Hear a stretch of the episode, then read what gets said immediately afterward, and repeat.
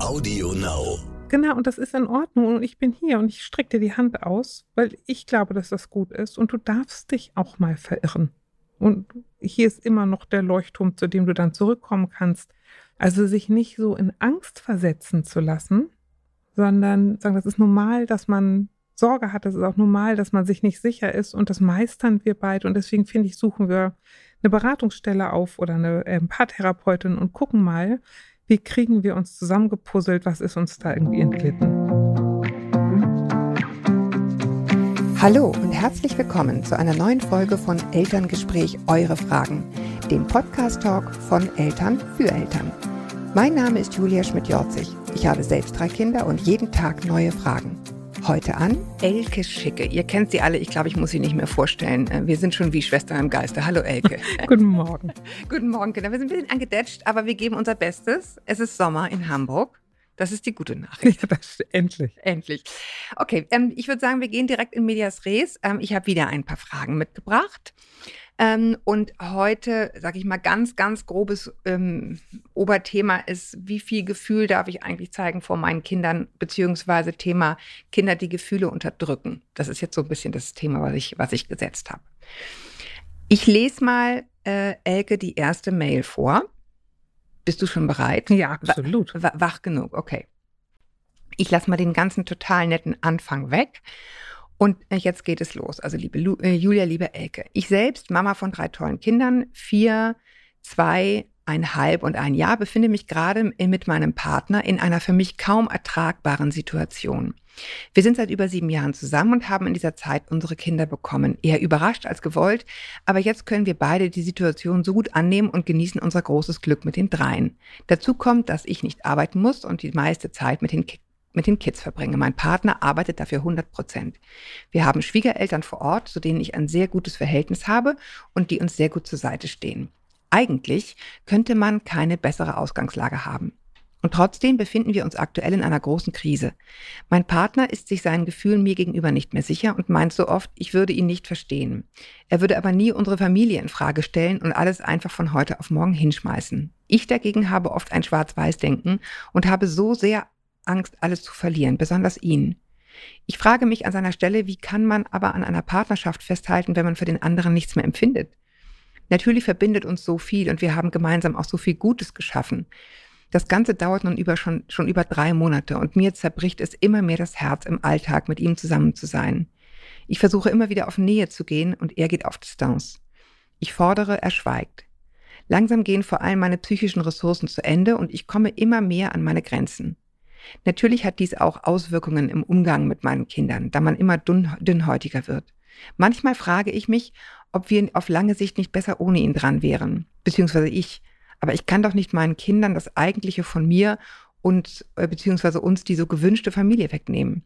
Ich habe das Gefühl, hier gibt es nur Verlierer. Wie schätzt ihr die Situation ein? Oder habt ihr für mich einen Tipp, wie man eine solche Situation aushält? Hm. also guck mal, wenn ich sehe, da sind die Kinder vier, zweieinhalb und eins, dann war das ja so ein bisschen richtig schnell viele Kinder, die. Viele Überraschungen, ja. Viele Überraschungen, die alle klein und bedürftig sind. Ja. Ich wäre jetzt ehrlich gesagt richtig von den Socken, wenn die Eltern nun auch noch happy verheiratet wären.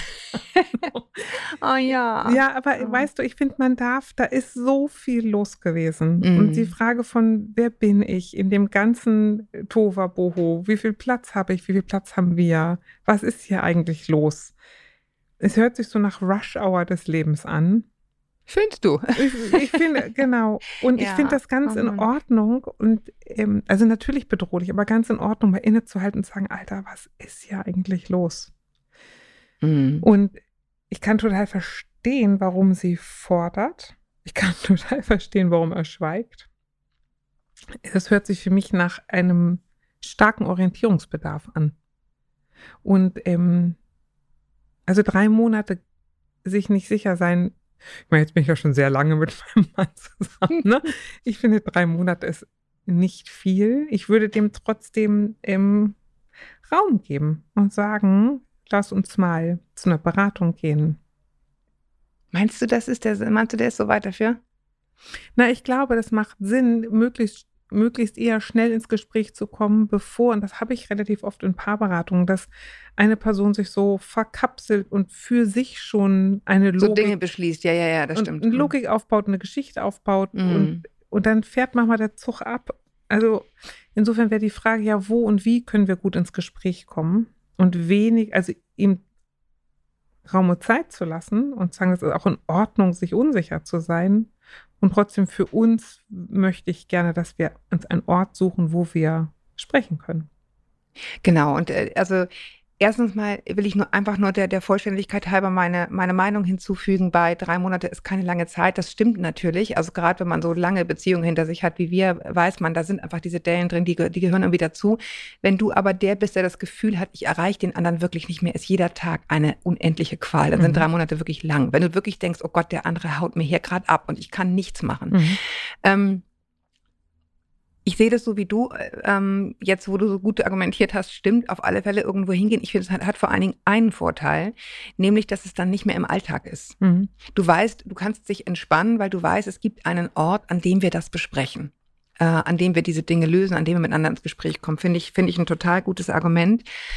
Ähm, und ja, ähm, ich sehe das auch so wie du, das ist natürlich in dieser unfassbaren Rush-Hour, also ich weiß gar nicht, da habe ich irgendwie, glaube ich, gefühlt gar nichts mehr gefühlt. Da habe ich irgendwie nur noch gegähnt. Mhm. Also ähm, ähm, normal ist, ist es natürlich nur trotzdem bitter, wenn einer das dann auch so verbalisiert und sich so innerlich verabschiedet. Ne? Und gleichzeitig, glaube ich, ist es dann eben auch gerade, glaube ich, häufig für die Frauen so schwer, diese Aufteilung dann auch noch hinzukriegen. Also nicht nur die Aufteilung zwischen drei Kindern in einem total bedürftigen Alter, sondern dann eben auch noch als Partnerin.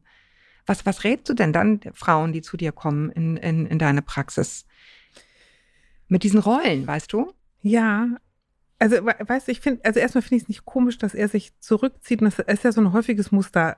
Eine zieht sich zurück und die andere setzt hinterher. Mhm. Und ich glaube, ähm, das braucht ein bisschen Mut, zu sagen, da macht auch jemand etwas Richtiges, nämlich mal zu versuchen, durchzuschnaufen. Mhm. Und, ähm, und vielleicht kann man sich da auch was abgucken und sagen, stimmt, da hast du recht, wir müssten eigentlich beide mal echt durchschnaufen und mal gucken, was ist hier los und es nicht so als einen Angriff zu werten, weil er sagt ja nicht, ich will dich verlassen, ich liebe dich nicht, sondern was er sagt ist, ich bin mir nicht sicher. Ich weiß nicht, was hier los ist. Hab, wir haben so viele Kinder, die um uns rumtanzen und Familie und Alltag. Ich, ich habe mich vielleicht ein bisschen verhoben, aus ja. den Augen verloren und muss nochmal irgendwie neu gucken. Und das ist ja auch richtig. Was bleibt denn von uns als Paar übrig? Wenn wir hauptamtlich, nehme ich mal an, Eltern und Brotverdiener sind, ähm, huch, wollte ich das so. Und ich finde, also, na, ich sag ja immer, das sind Phasen, Phasen, Phasen. Das Leben ist ja eine Phase, die auf die nächste Phase folgt. Und das ist einfach eine besonders stressige. Und durchzuschnaufen und manchmal ich auch Stabilität zu bieten. Jetzt kenne ich die Familie nicht, aber wir, wenn man mal so frei flottierend fantasiert, ne? mhm, ne?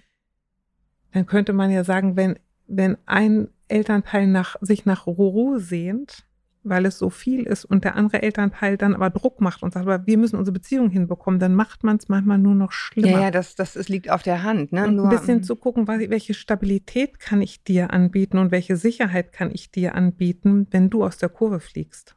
Weil so passiert es manchmal, dass einer aus der Kurve fliegt und die andere noch viel mehr aus der Kurve fliegt und dann hat man ein doppeltes Tovabo. Also die einzige Gefahr, die ich, die ich hier sehe, also ich finde das alles total richtig, was du sagst. Die einzige Gefahr, die ich da sehe, ist, dass die Frau sich jetzt alles alleine auflädt. Mhm. Ne?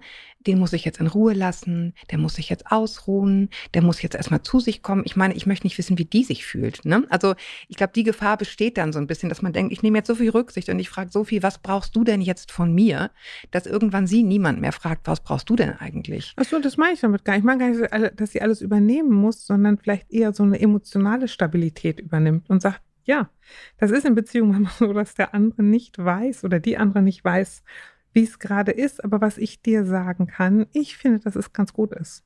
Und ich kann verstehen, so, dass du durch den mhm. Tüdel kommst. Ähm, Für mich ist es aber klar. Genau, und das ist in Ordnung. Und ich bin hier und ich strecke dir die Hand aus, weil ich glaube, dass das gut ist. Und du darfst dich auch mal verirren. Und hier ist immer noch der Leuchtturm, zu dem du dann zurückkommen kannst. Also sich nicht so in Angst versetzen zu lassen, sondern, also ich finde das schon besorgniserregend, ich kann das auch verstehen, ne? Aber eher im, naja, in was Leuchtturmartiges zu kommen, sagen, das ist normal, dass man Sorge hat, das ist auch normal, dass man sich nicht sicher ist und das meistern wir beide und deswegen finde ich, suchen wir eine Beratungsstelle auf oder eine äh, Paartherapeutin und gucken mal, wie kriegen wir uns zusammengepuzzelt, was ist uns da irgendwie entglitten und, und nicht so hektisch und ängstlich zu werden, weil damit legt sie ja auch die Verantwortung oder die Gestaltung der Beziehung komplett in seine Hände. Äh, und, und er kann sie gerade einfach nicht gestalten. Genau. Ne? Ja, ja. Übrigens, was da bimmelt, ich muss es einmal kurz sagen, ist der Hamburger Michel. Also falls es jemand hört, ist es was ganz Schönes. ähm, also die Kirche Hamburger Michel, falls mhm. sich jemand nicht kennt, der irgendwie im Schwarzwald uns zuhört, muss man ja mal dazu sagen. Ähm, ja, wir haben darüber in anderer Situation schon mal gesprochen, Elke, über die Tatsache, dass ähm, wir gerade in der Gesellschaft, in der wir uns im Moment bewegen, so häufig finden, es muss irgendwie immer alles pari pari sein. Ich gebe so viel, du gibst so viel, ich gebe, ne, du Weiberwochenende, ich Männerwochenende und das ist immer gleich, das muss immer gleich so zurückgezahlt werden, alles. Und ich glaube, das ist so ein klassischer Fall, das meinst du wahrscheinlich so ein bisschen damit, wo sie vielleicht mal mehr geben wird als er und vielleicht dreht sich das irgendwann wieder. Ne? Also wo man einfach sagen muss, ich bin jetzt, ich, ich versuche jetzt hier Stabilität zu geben und meine Ängste bespreche ich mit meiner besten Freundin und wir gehen da jetzt irgendwo hin und da kannst du sagen, was du brauchst, ich aber auch. Mhm. Also was ich gut finde, dass wenn du sagst, sie darf sozusagen oder sie sollte zu, auch zu ihrem eigenen Schutz ähm, diese Gestaltung dieser Beziehung nicht ganz in seine Hand legen. Das ist eigentlich immer absolut tödlich für jede Form von mhm. Partnerschaft. Übrigens geschäftliche Partnerschaft genauso wie freundschaftliche ja. Partnerschaft, genauso wie Liebespartnerschaft, ja. Na, und ich, also ich finde, in jeder gemeinsamen Unternehmung oder eine Familie ist ja eine gemeinsame Unternehmung, kriegt einer mal kalte Füße. Es sind nicht immer alle zu 100 Prozent an Bord. Mhm. Und dann ist das total okay zu sagen, du hast jetzt kommen, kriegen wir hin. Auf geht's. Ne? Und, und sie, also ich glaube, ich kenne keine Partnerschaft, wo nicht immer mal wieder Zweifel da sind oder wo nicht immer mal wieder man denkt, hm, auf der anderen Seite sieht das Gras aber grüner aus. Und es ist ja, sag mal, eine Partnerschaft ist ja etwas, wo man sich immer wieder neu entscheidet für die Lebensphase, für die, für die Herausforderungen, die vor einem liegen. Man hat ja nicht einmal am Anfang Ja gesagt und so bleibt es dann. Und das finde ich ist äh, jetzt natürlich ein stressiger Zeitpunkt, aber das ist legitim, zusammen seine Partnerschaft zu überdenken. Tja, und das ist ja eher nicht eine Frage von, oh Gott, lauf mir nicht weg, sondern vielleicht die Frage von, guck mal, das ist das, was ich mir wünsche. Hier ist das, was wir gut hinbekommen. Und erklär mir mal ein bisschen genauer, was müssen wir verändern oder meistern oder nochmal neu anfangen, damit es auch für dich gut ist. Genau, aber ich finde, ich muss es nochmal sagen, auch immer mit Rücksicht auf das, was für sie gut ist. weil ich glaube, ja. ne, weil in so einer schwachen Position neigt man dazu, dann alles abzunehmen, damit er, ne, damit er bloß bei der Stange bleibt, weißt du? Ich glaube, ehrlich gesagt, dass eher er sich in einer schwachen Position fühlt. Wie Außen vor, meinst du? Naja, also jetzt, wenn ich vor mich hin fantasiere, ne, dann hört sich das eher so an wie, ich drehe mich um und denke, huch, was ist da in den letzten sechs Jahren passiert? Und huch, das hängt alles an mir kann ich das schaffen? Ach, interessant mit diesem, mit diesem Arbeiten auch, ne? Ja, mhm. jetzt äh, habe ich drei Kinder, die er sicherlich liebt, eine Frau, die er mindestens bestimmt sehr, sehr, sehr gerne mag, ne? Ich kann mir auch vorstellen, dass sich das wie eine große Last anfühlt und der auch richtigen Erfolgsdruck hat. Und, und die Frage wir sind ja immer glücklich, wenn wir uns äh, gebunden fühlen und gleichzeitig frei. Dann sind wir am am zufriedensten. Und ich kann mir vorstellen, dass der an einem Punkt ist, wo er sich nur gebunden und wenig frei fühlt. Und das ist richtig anstrengend. Es ist halt, ähm, ähm, also dieses, dieses Gefühl, mit dem du wach wirst, wenn du zum ersten Mal realisierst, diese Kinder habe ich jetzt. Punkt. Bis ich ins Gras beiße, sozusagen. Ne? Und ich muss für die sorgen. Und bei, also ich rede jetzt von der Seite, von der schweren Seite. Mhm. Liebe wissen wir alle, ne? So, aber manchmal kriegt man ja dieses, uff, okay, ich muss es jetzt irgendwie schaukeln. Ich glaube, das Harte ist, an dieser Einsicht führt auch wahnsinnig wenig vorbei. Mhm. Ja, also Kinder sind eine absolute Entscheidung und ja, man hat sie dann in Anführungsstrichen an der Backe. Der Partner kann gehen oder man selber kann gehen, aber im Endeffekt bist du damit für immer miteinander verbunden. Und ich glaube, oder das ist jedenfalls meine Erfahrung, man muss da auch wahnsinnig einfach reinwachsen. Das ist eine Zeitfrage. Ne? Also wenn wir heute sagen, wir haben, weiß ich nicht, zwei Kinder oder was auch immer, dazwischen liegen viele Nächte, wo man irgendwie schweißgebadet wachlacht und dachte, ach du Backe, wie kriege ich das alles gewuppt? Ne? Mhm. Ähm, und jetzt noch ein drittes oder keine Ahnung. Und, ähm, und im Endeffekt wächst man da einfach so rein und da ist er jetzt halt einfach gerade sehr schnell reingerauscht. Beide. Genau, aber also ich frage also frag mich, wie alt die beiden sind, die Eltern, ne?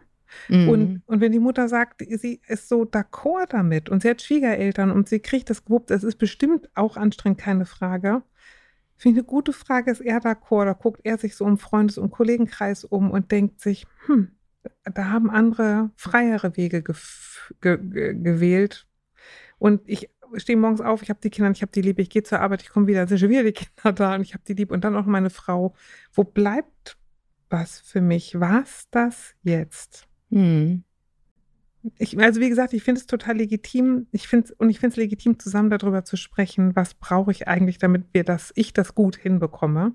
Und natürlich, und was brauchst du?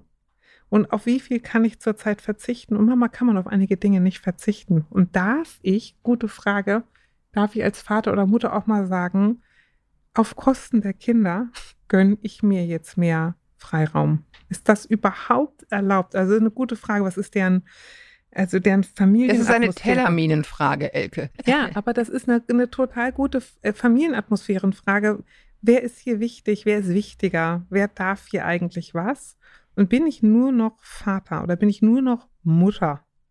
Oder darf ich auch noch Frau und Mann sein und darf ich auch ja. noch, noch, Hobbys haben und auch nochmal sagen, ihr könnt mir alle mal einen Puckel runterrutschen. Und, und darf ich noch einmal den Kreis schließen zu dem, mhm. was ich vorhin gesagt habe? Ja, das stimmt. Und das meinte ich eben mit diesem Rückbezug auf, manchmal muss der eine mehr zahlen und manchmal mhm. der andere. Wenn sie das Gefühl hat, sie kann das jetzt mit den Kindern eigentlich gerade mit dieser Schwiegerelternhilfe im Moment und er kann es im Moment nicht, mhm. dann kann es auch sein, dass es sich nächstes Jahr dreht. Mhm. Ne? Also, dass, dass sie dann sagt, so, und jetzt jetzt kriege ich so einen Kamm und dann ist er wieder oben auf mhm. und dann muss er wieder mehr machen.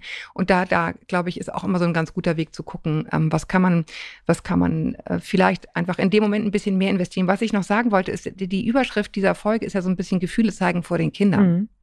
Ähm, nun sind die ja wirklich sehr, sehr klein. Ähm, und ich glaube, ihre Angst ist so ein bisschen, ne, ich werde immer dünnhäutiger und die Kinder merken irgendwie, ich bin angespannt. Was ist denn dein Rat dazu? Ich meine, heißt ja Elterngespräch, nicht Paar, Paarberatung hier. Also, wir sind ja keine Maschinen, sondern so mhm. ganz normale Menschen. Und manchmal ist das so. Manchmal sind die Eltern dünnhäutig, genervt, nicht gut zu haben. Traurig, angeschossen, ja. Wütend, was auch immer. So ist das nun mal. Also ich würde immer denken, ne, idealerweise ähm, lebt man seine Gefühle nicht an seinen Kindern aus. Also außer man liebt sie, ne? Aber das ist, äh, so ist das Leben. Manchmal ist das so. Mhm. Und da fallen die Kinder nicht krank von Baum von. Ja, oder sensibler, ne? Oder sozusagen haben, haben was gelernt, dass Menschen unterschiedliche Gefühle haben. Also genau. da, davor würde ich mal sagen, keine Angst. Jeder, jedes Kind, was es dann einigermaßen verstehen kann, freut sich sicher zu hören, es liegt nicht an dir. Mhm. Ne? Also wenn es wirklich mal irgendwo richtig rappelt im Karton, auch wenn ältere Kinder zugegen sind mhm. oder so. Ähm, aber ja, so ist es manchmal, ne? Ich bin noch drüber gestolpert, dass sie sagt, sie hat so ein Schwarz-Weiß-Denken, ne? Und, und da auch sehr so was Entweder-Oder-artiges spürt von, oh Gott, entweder er bleibt oder er geht. Mhm. Oh ja, das ist ein und, weites Feld. Und da ja. nochmal rauszukommen und zu sagen, es gibt viel dazwischen und man könnte vielleicht eher an, an eine Beziehung denken, wie mal sind wir uns näher, mal sind wir uns ferner. Und immer wenn wir uns nah sind, wissen wir, demnächst sind wir wieder etwas ferner. Und wenn wir fern sind, gute Frage, wie kommen wir wieder besser zusammen? Also mehr ins Wie zu geraten als ins Entweder-Oder. Genau, und diese beiden sind ja sowieso jetzt für immer verbunden, mhm. ganz egal, was diese nächsten Jahre jetzt bringen werden und diese Paarberatung bringen wird das ist was, wo, wo, womit man eigentlich ganz ruhig sein kann. Ne? Also ich stamme ja aus einer, aus einer äh, sozusagen äh, großen Patchwork, also sprich einer geschiedenen Familie. Und meine Eltern waren bis zum Schluss verbunden, obwohl die 40 Jahre geschieden waren. Mhm. Und ähm, das und zwar gut verbunden, also eine, eine leidlich funktionierende Patchwork-Familie sozusagen auf die Dauer. Also ich will damit nur sagen, er wird ihr nie verloren gehen. Und, und diese Offenheit, wie das dann aussieht, wie die dann leben werden, das ist jetzt eine Reise. Ja, aber erstmal würde ich gar nicht, also erstmal würde ich denken, es hört sich nicht so an, als ob das schon alles komplett kapeister gegangen ja, ist. Ich will nur sagen, man ist ja, eh verbunden, weißt du? Und das kann mal so, mal so sein. Aber ich komme auch nochmal auf den Satz, weil den sagt der Mama, frage ich mich, ob wir auf lange Sicht nicht besser ohne ihn dran wären. Mhm. Und da höre ich so ein bisschen. Das kommt bei ihm sicher an, dieser Satz, auch unausgesprochen. Na, aber da höre ich auch dieses Schwarz-Weiß-Denken und, und vielleicht kann man es andersrum sagen natürlich würde sie auch wie ohne ihren Mann die, ihr Leben gut gemeistert bekommen. Und das ist in Ordnung, sich darüber Gedanken zu machen, wie wäre es denn ohne? Das ist so eine kleine Kopfversicherung, die man sich da bastelt. Ne? Und auch nochmal zurück, aber ich möchte das gar nicht.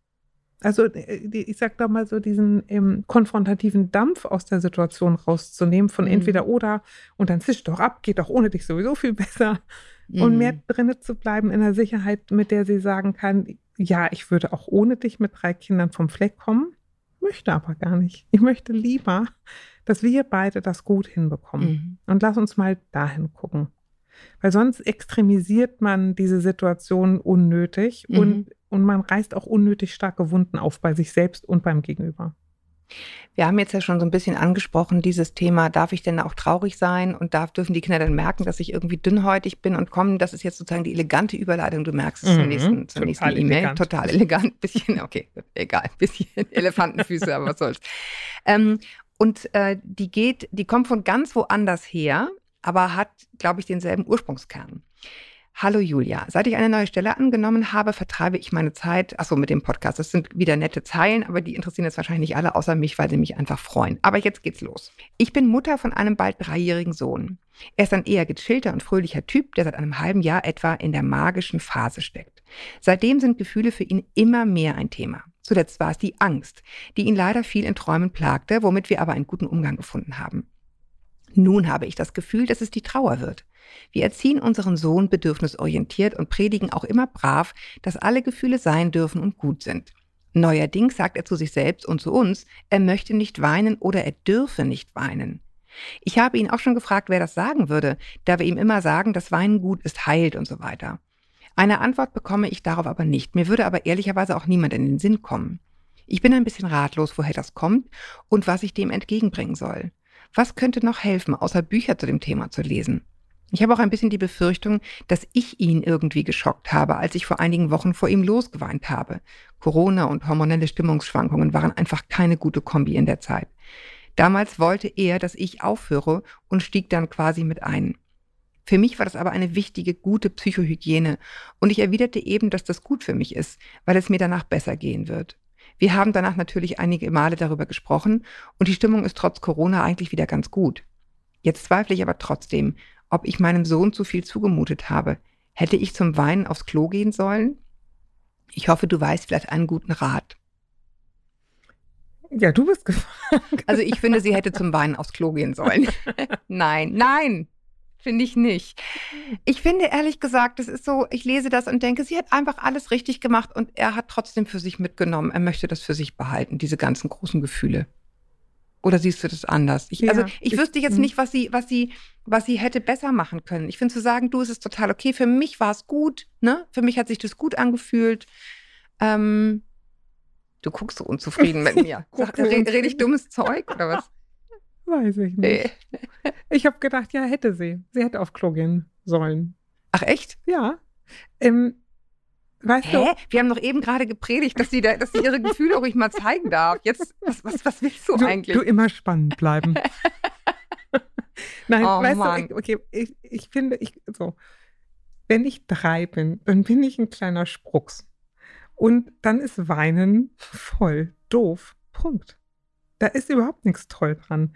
Das ist ein unglaublich erwachsenes, äh, distanziertes Konzept zu wissen, ja, Weinen tut voll gut. Wenn ich mit drei heul, dann ist das wahnsinnig anstrengend und voll bescheuert. Und was redest du da, dass das gut sein soll? Wenn man weint, ist man doch schrecklich drauf. So, ja. das ist seine Logik, ja. Fürchterlich. Ähm, also Hätte sie auf Klo gehen sollen, weiß ich nicht. Ich glaube, Kinder können nachvollziehen, dass ich weine, wenn mein Hund tot ist. Na, das ist etwas, das können die mit drei auch erfassen. Corona und Hormone ist, glaube ich, was, wo die ihre Mutter angucken und sagen, was, verdammte Axt, ist, was ist hier los? Und die eher so ein bisschen in den Schrecken geraten. Wenn sich so überlegt, ähm, die sind, die sind ja auf ihre Eltern angewiesen im Sinne von, du bist stark und groß und weißt, wo der Hase langläuft. Und wenn ich nicht sehen kann, warum du weinst, sondern das irgendwie nur so passiert und ich sage, hör doch mal auf, was ist denn los? Oh mein Gott, wo ist hm. der tote Hund? Wo, ne? wo, wo ist das schreckliche Gewitter? Ich weiß gar nicht, was du hast. Dann würde ich auch mit weinen und sagen, irgendwas muss ja richtig fürchterlich hier sein. Und dann kann man natürlich erklären einem Dreijährigen Hormone und Corona, der versteht nur Bahnhof. Ne? Mm. Ich kann mir gut vorstellen, dass der so einen Schrecken bekommen hat. Ist das jetzt pathologisch und traumatisch? Wahrscheinlich nicht. Ne? Aber dass der erstmal kurze Zeit denkt, Alter.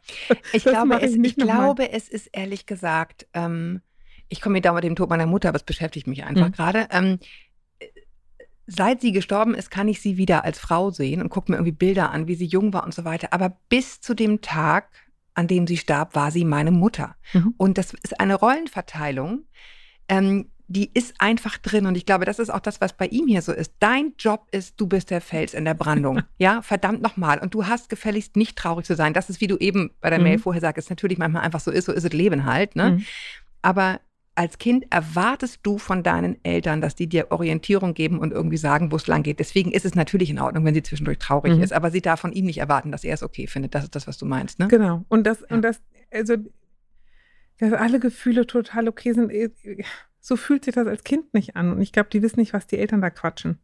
Und ich glaube, damit müsste man ein bisschen warten, bis die Kinder eine größere Distanz zu sich und Gefühlen haben. Also, dass man jetzt nicht schimpft, wenn sie wütend sind oder aber zu sagen, traurig sein, ja, das fühlt sich nicht gut an. Und man ist erschöpft, nachdem man geweint hat und auch nicht sofort wieder gut drauf, sondern, also wenn es jetzt um richtige Trauer geht, wenn ich mir mal mm. na, das Bein gestoßen habe, okay.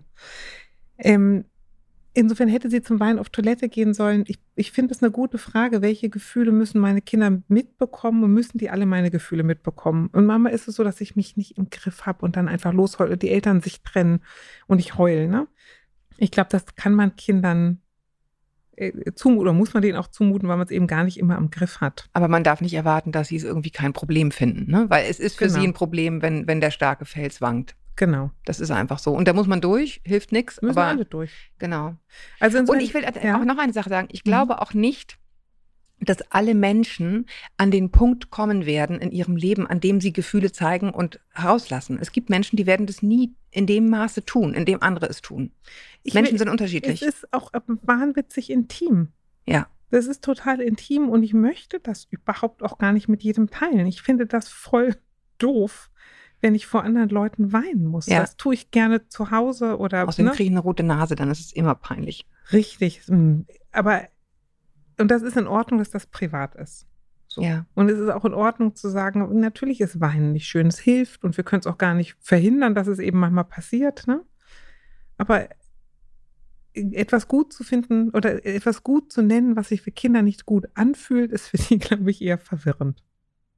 Und ich weiß nicht, wie alt warst du, bis du verstanden hast, dass Weinen was Entlastendes hat? 47. nee, ehrlich gesagt, also äh, deswegen sage ich das so. Ähm, bis heute lasse ich es nicht gerne zu, ja. Mhm. Also ich heule gern bei schönen Filmen und bei schönen Liedern mhm. und so weiter, aber bei Sachen, die mich wirklich umpusten könnten, versuche ich es lieber irgendwie im Garten wegzuarbeiten. Mhm. Weißt du, was ich meine? Ja. Also, und es ist, das ist eine Entscheidung, zu sagen, es gibt Dinge, von denen weiß ich, wenn ich da jetzt aufmache, dann wird es too much. Ähm, dann hacke ich lieber, keine Ahnung, schaufel ich lieber Kompass von links nach rechts. Und das ist eine Entscheidung, die auch okay ist. Ja, und ich finde, also, na klar kann man sagen, Gefühle sind nun mal Gefühle, aber ich mal, Neid ist auch ein Gefühl. Und würde ich dann sagen, nee, ist total okay, neidisch zu sein. Und würde ich sagen, ja, Neid, das ist blöd, wenn man sich neidisch fühlt. Und man fühlt sich dann auch nicht wie ein toller Charakter. Und ja, ist doof. Also ich war, ich finde, ich finde es komisch, alles gut zu finden. Ja, und weißt du, letztendlich ist es ja so, ähm, wir sagen ja nicht, auch du nicht, so habe ich es verstanden, irgendwie drückt diese Gefühle weg. Mhm. Nur ähm, erstens erwartet nicht von euren Kindern, dass sie das alles total okay finden, ne, wenn ihr sozusagen außer euch seid, weil mhm. das ist beängstigend für ein Kind. Aber drittens ist es auch nicht gleich traumatisierend. Mhm. Ne? Also nicht, auch nicht dann gleich so wahnsinnig Sorgen machen, nur weil man dann doch mal die Fassung verloren hat. Da wird jetzt nicht jedes Kind sofort denken, oh Gott, außer es passiert ständig und du mhm. besäufst dich jedes Mal und ne, sozusagen verlierst komplett die Kontrolle. Da sind die beiden ja ganz weit von weg. Also ich habe vor einigen Monaten auch angefangen zu weinen zu Hause, weil ich äh, völlig überfordert davon war, dass mein Mobilfunkanbieter, und ich darf ja wahrscheinlich nicht sagen, wer. oh Mann, Elke. Der, der war, gleichzeitig hat mein Sohn unseren Kühlschrank erstochen und der andere Versender war auch nicht in der Lage, den Kühlschrank rechtzeitig zu liefern. Also gut, tagelang, wochenlang ohne Kühlschrank und ohne funktionierendes Handy. Da ist mir nach einem Kundengespräch am Telefon dann tatsächlich irgendwann die Schnur geplatzt und ich habe über meiner Kaffeemaschine geweint. Gut, ich meine, das sind Probleme, Leute. Schreibt mal mit sowas. Ja? Das war gut. Und, Aber ich kenne das Ohnmacht. Es ist es war, Ohnmacht. Genau. Und dann kam mein, mein großer Sohn runter und hat mich ganz lieb in den Arm genommen. Und da hatte ich so ein tiefes Gefühl von, nee, jetzt, wenn mein Mann zu Hause wäre, der könnte das machen. Aber geh du mal hoch, mach mal was. Genau, dein, dein Job ist nicht, mich zu trösten. Ja, es ist nee. witzig. Ne? Und das konnte ich, also ich fand es von ihm sehr, sehr lieb, aber ich konnte es gar nicht als tröstlich annehmen, weil das eine Rollenverkehrung ist. Das meinte ich mit diesen Rollen, die sind so, ne? Ja. Du willst es dann. Also ich kenne das auch, wenn, wenn ich total, also ich werde relativ schnell nervös, wenn irgendwas zeitlich nicht hinhaut und dann versuchen meine Kinder mich immer so an der Schulter zu schreien, zu sagen, es ist alles gut, Mami, ist alles nicht so schlimm. Und ich mir denke, doch, es ist total schlimm. Geht auch nicht, funktioniert nicht. Es, ist, es sind die falschen Rollen, obwohl ja. es total lieb ist natürlich, aber ja. es funktioniert nicht. Okay, also ich glaube, wir haben es. Ja? Mit, dieser, mit diesen beiden zumindest.